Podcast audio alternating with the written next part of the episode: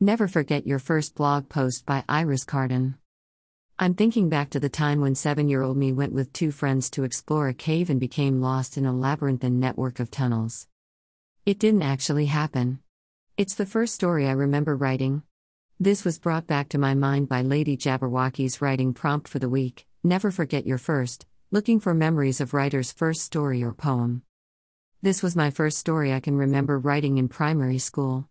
I invented my friends Jane and Sue, because I didn't really have any friends, and we went on an adventure in a dark and scary place. I don't remember how the story ended, but I do remember that we three girls were all very brave through the whole ordeal. I liked the characters so much, I used them repeatedly for a couple of years.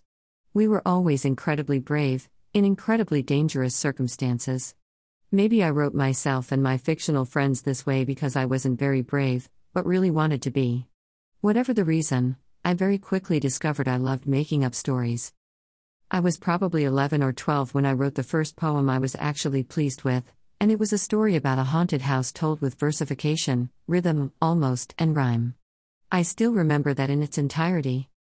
The old house be me aged about 11 or 12 the wind whistles through the trees and you scarcely dare to sneeze near the old house. The ghosts scream and cry at night. You can tell they're there, though not by sight, in the old house. 20 years ago or more, a young lad's body was found on the floor. In the old house. Nobody really seems to know why that poor boy was doomed to die in the old house. Being a kid who practically lived in books, it was probably inevitable I would love to tell my own stories, and that would extend to poetry as well. I just loved words. I still do. Dash.